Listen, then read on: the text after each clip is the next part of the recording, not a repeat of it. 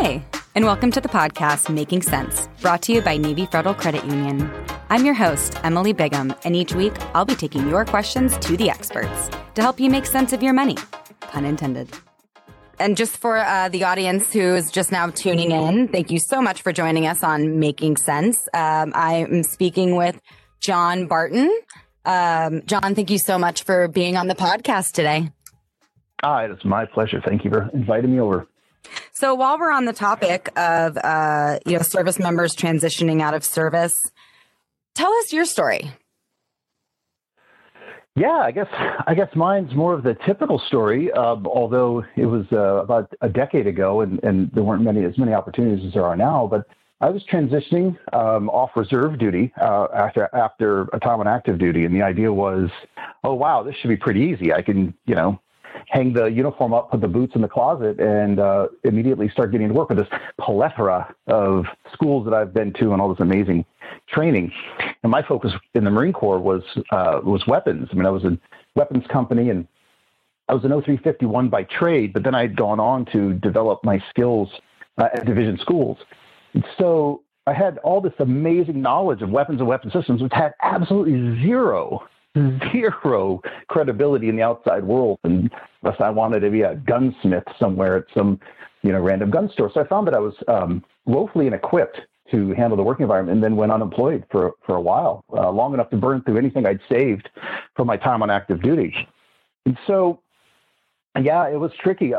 So I dove in and went to my Rolodex to try to figure out who they knew that wore a uniform or I served with that might possibly be out in the civilian world. And I through some mutual friends and some random, universe intervention, I bumped into a sergeant major who I had heard about but had never served with, and he was working in film and TV business. And he and I got into a conversation. We spoke a really long, amazing friendship, and through him, that opened doors in the film and TV world, and that's kind of where I maneuvered over into. But it had nothing to do with anything other than the fact I had been a really good Marine, and I knew a lot about guns. So it was funny how I was able to transfer skills that were completely inapplicable to the civilian world into something that was very sought after in the civilian world, but was an interesting career choice that had nothing to do with a day-to-day thing. It's Hollywood's this weird group, this fantasy world that people get into, and I would have never wanted to be anywhere near it. It happened, chance, and karma took over. Sorry, I don't mean to jump in there, but I did want to ask you about, kind of this idea that the veterans are speaking a different language than the business leaders who might hire them. And, I have a stat here that says, like 2/3 of veterans feel that way. And after talking to you, it kind of sounds like that's maybe not the case, that there are a lot of transferable skills that veterans don't even know they have. Do you have any, tips maybe for resume building or what veterans should be looking for? Jobs? Absolutely.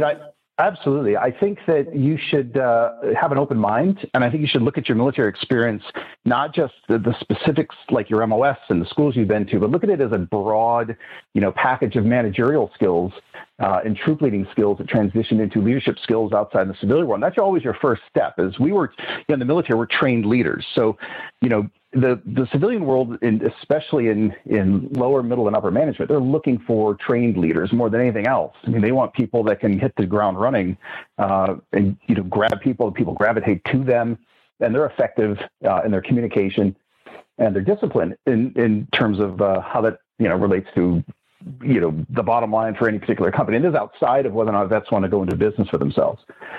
So I think when I started working with vets with their resumes, when I started getting into mentorship, the hard part was saying, okay, look, this is you on paper, and this is great because we're taught in the Marine Corps to go through, our resume building as if we were taking all of our skills and applying them directly into a civilian resume for job sets. And that's fine. And some of that does translate over, and some of that does translate over into if you want to pursue a higher level degree.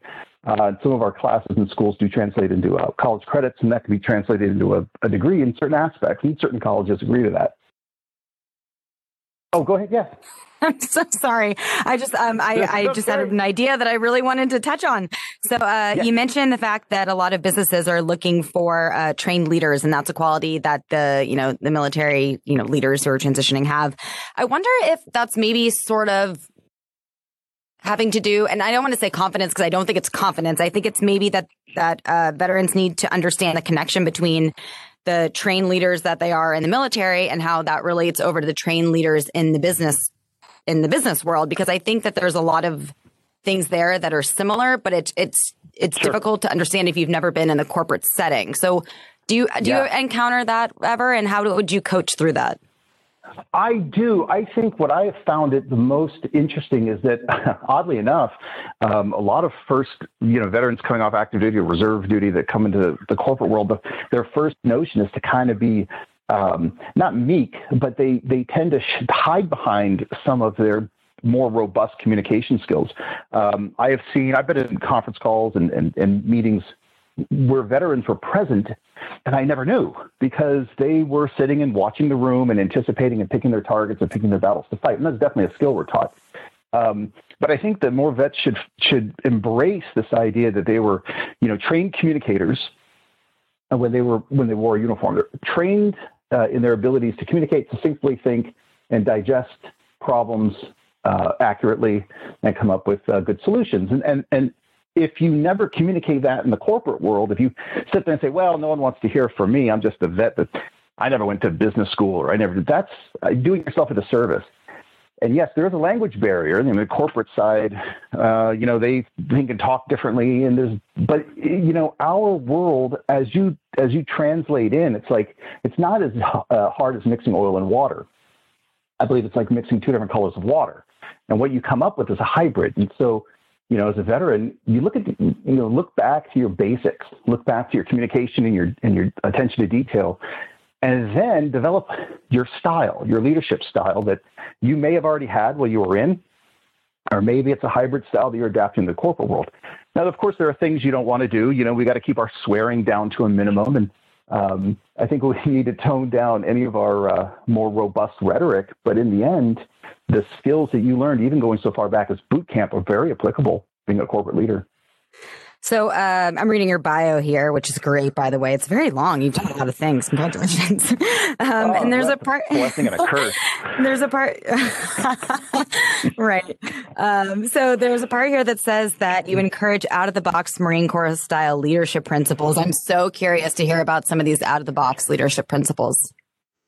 Well, years ago I had Sean refer to members of the Marine Corps as we're just the civilians multi-tool, or the civilians leatherman. So there's so many different tools within our quiver that can be directly applied to how we work in the corporate world, but also how we become veteran entrepreneurs. And I spent a lot of time in lessons learned, or what we call the asymmetric warfare school at division schools, and we talk about, well, if you have a hammer and an ice cube, well, you can easily beat the ice cube into submission, or there's different ways to let it melt, and there's different ways to utilize what it produces. And it's no different than if you're faced with some problem in the corporate setting. A veteran has to look at it and think, well, the easiest outcome might not be the best. The easiest solution might simply be, the hardest to communicate through in the civilian world. But I was trying to think of an analogy where we used our guerrilla warfare tactics. This is a silly application, but there aren't any good ones. Right. But there was a saying that I heard at boot camp, and granted, I was in boot camp about 20 years ago. It was improvise, adapt, and overcome. And in essence, that's what asymmetric and counter-guerrilla warfare is. And so, I think vets can use their out-of-the-box thinking more in the civilian world to create different types of hybrid results than they ever could in the military. In the military, we're still our background is still housed in a foundation of, discipline and specifics to our branch and MOS.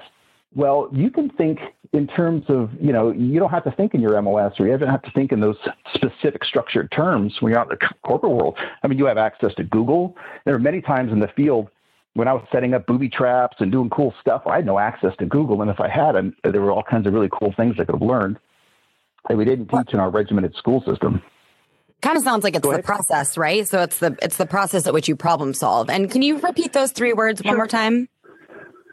Improvise, adapt, and overcome. I love that. That's great. That sounds like Oh, go ahead. No, I was going to say that it sounds like for any veterans that are starting, that want to start a business, I know that's definitely a popular, career move for veterans. That would solve a lot of problems. Yeah, beyond a doubt. Again, it goes back to this multi-tool concept where, you can be the military teaches you to just, mission accomplishment. And there are so many different methods to do this, and we're to complete the mission objective. We're armed with training, right? So there was this, another expression we learned when I was going through our martial arts training program, which was one mind, any weapon. And so, you can apply that to just anything you do as an entrepreneur, right? So if you have the head knowledge, if you can become a duty expert in what it is you want to accomplish, what the next amazing, great thing you want to bring to the world is, and you just look at it like, how do I head think my way through this? And that's singly the most important tool that you have, is your ability to think through the issue. And improvise. Adapt and overcome. Yeah, I love that. So switching gears a little bit, I want to talk about resumes and how veterans can tailor their resumes to civilian positions to make their military experience applicable to a more corporate job.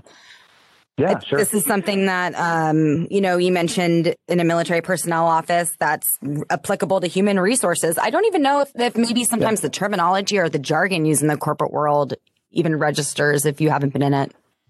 I don't think it does either. And I think that, as I said, about a decade ago when I was first transitioning out, there was so few resources for veterans. And now, especially like with the tools that Navy Federal offers and the SBA offers, I mean, there's certainly more elements out there that can help guide and let veteran entrepreneurs prosper, which did not exist a decade ago. And it was much more difficult. But, the resume is tricky. So outside of the entrepreneur side of the fence, if you want to, do something amazing in the work environment, there are tons of opportunities. And so I want to draw back to my original story, which I talked about my friend who was the captain and who was the XO of Second Battalion, Fifth Marines. Well, he now has a master's degree in marketing, which he did his entire education on Camp Pendleton while he was on active duty. And he applied everything that he was learning and training into a civilian mindset, a corporate mindset, as he was going through these online schools and some, I think he did some in-course classes, but mainly it was online as he completed his degree. So he started learning the civilian terminology and adapting it to his resume early on. He took things like, of course, I've done the same thing. When I went to NCO school, that's just, an upper management certification course, right? So he looked at that and he said, well, I've done this training block as an officer. I've done this training block as an enlisted Marine, and I've done this training block, and those translate. So the corporate designations are these. And so he used any advanced school he went to, any leadership school he went to, and plugged it into the corporate, side of the fence. Now it's funny because he's been telling me that a lot of the corporate side, so many veterans have gone into the corporate workforce that they're actually changing terminology to reflect more the attitude of the incoming service member. And so it's easier for that side to know, okay, well, this person went to, non-commissioned officers course, so they can, we don't have to send them to a basic managerial position. They've already got the managerial leadership skills intact from the government. So, we can just send them to something on our side that teaches them the basics of how we work. For example, let's say Xerox. I've had a lot of friends that go over to Xerox, and they immediately send any veterans that come through their pipeline to their corporate training course to learn the corporate side of just Xerox. No different than what we did in the military when we send people to Army NCO school, but the NCO, the skills you learn in that course, are basically managerial. What about the job environment? So we've talked a lot about the skills and how those are transferable, sure, but is the job environment ever difficult? Oh, it can be. I think now it's more difficult than I've ever seen it. It was pretty tough in around 2009, 10, right at the height of the recession. I think there was a lot of people just being very discouraged. Nobody was hiring. If you were an entrepreneur trying to get out there and get a product or service out there, nobody was funding. That was tough. I think it's really tough now because even in what's happening currently, if the banks are funding, if the credit lines are liquidable and you're able to get out there and let's say you want to start the next big company, I mean, we're still limited by social distancing. I mean, I live in Los Angeles. We just had a whole new series of stay-at-home orders put in effect. And so, you know, this pandemic is really tricky for us. Outside of that, in times when, you know, things are a little bit more successful and the economy is on an upturn, which I believe we're going to see here real soon, you know, it's a dog-eat-dog world where the competition's really intense.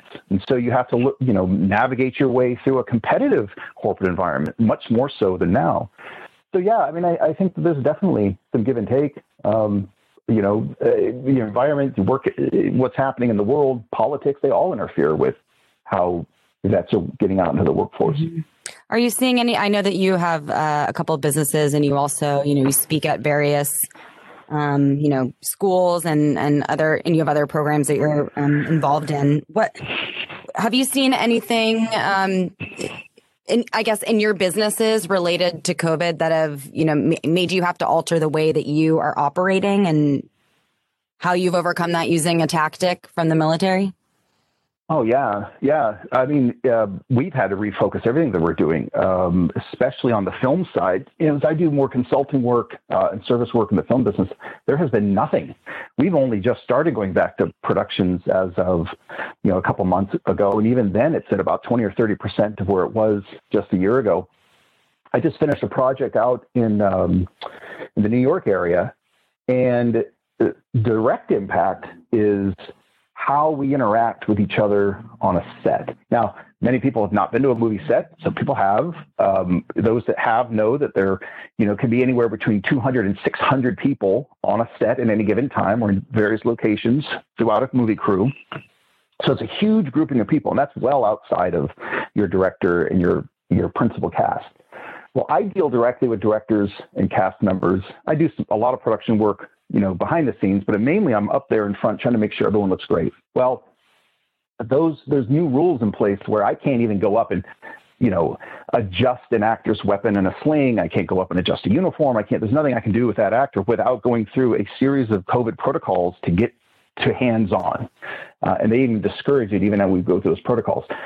Every day we have to go through a questionnaire, a COVID written test. At the end of business, we have to document whether or not we felt ill or we're getting headaches or anything like that. And, you know, you know, take those hundreds of people and they're all put under a microscope daily. And we have, you know, a check and balance that goes into making sure that, A, we're not getting sick, but in particular with, you know, our actors on set.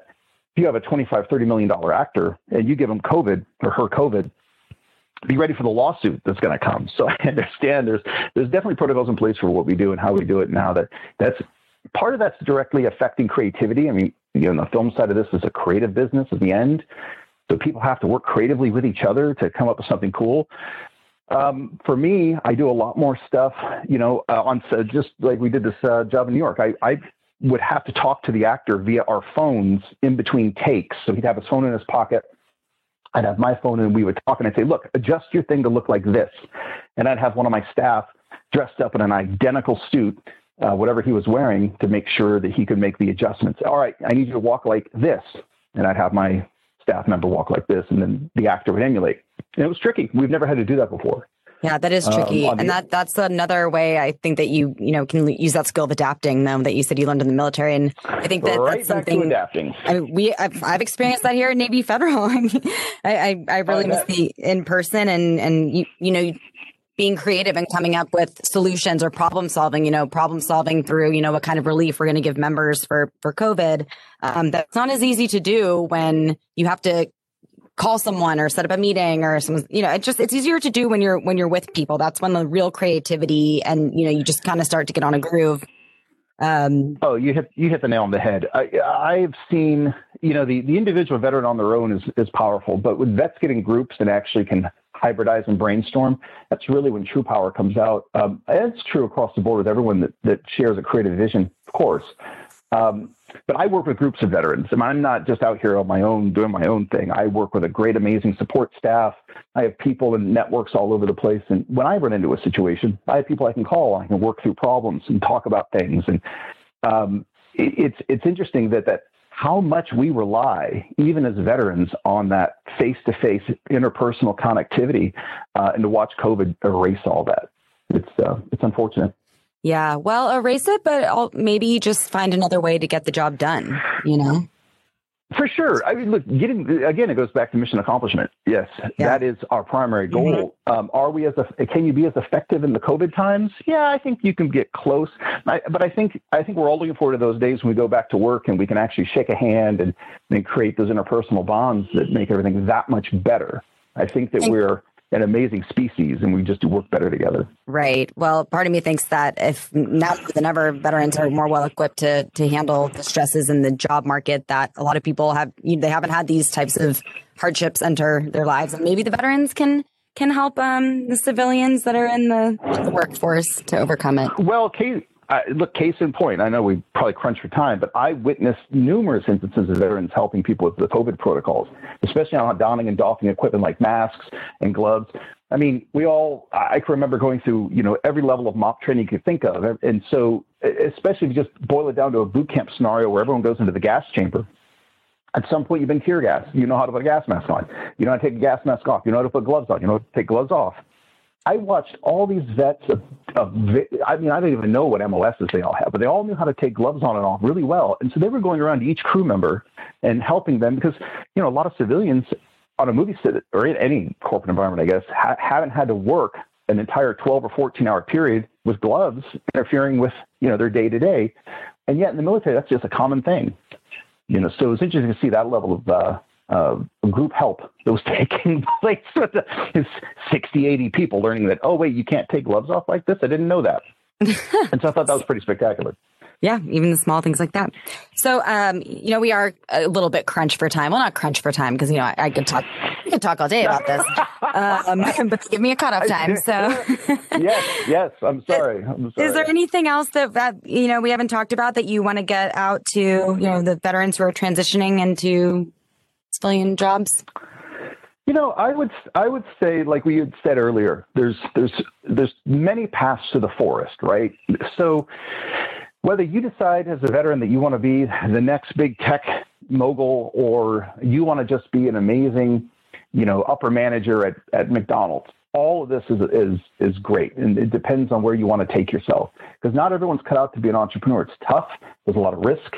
The chances of going broke are pretty much, 90% certainty if you're in certain instances. So, there's all these different levels of why you should do something, why you shouldn't. So I say, look, follow your passion. If you're passionate about going into business for yourself, then you need to become an amazing duty expert in what you want to do and how you want to do it, and learn from other veterans that are doing it. I always make my door open to people for mentorship because I believe that I've learned some interesting, valuable, costly lessons in my life.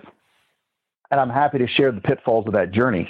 It's funny because successes. Successes too. But successes are great. But you have to successes are easy to navigate.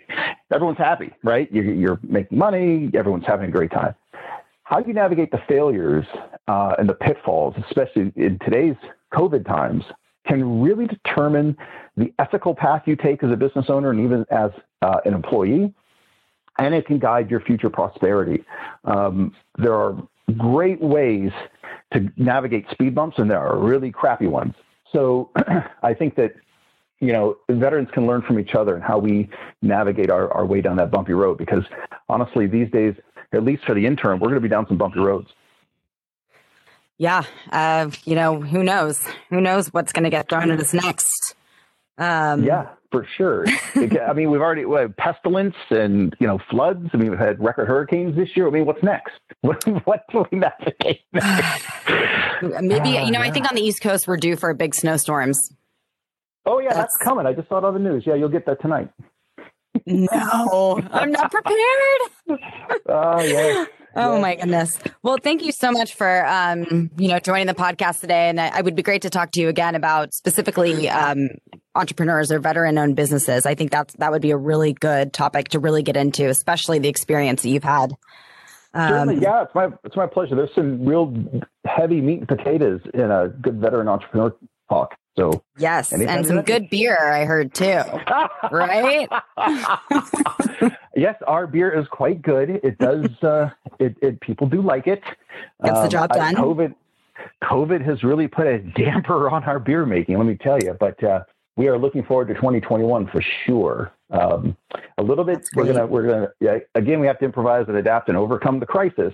So we're rebranding a little bit, but we're gonna have beer for the masses here pretty soon once again.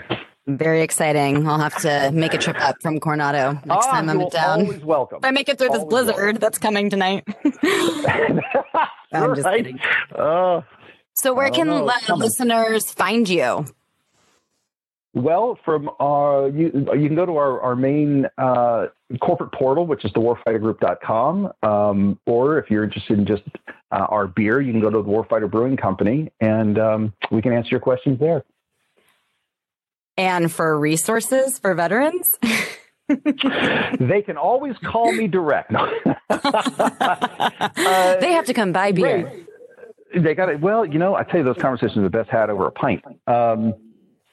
So anytime they can reach out to me at any of our email addresses, anyone that needs help with any questions they have in regards to work or entrepreneurship, please don't hesitate to reach out to me.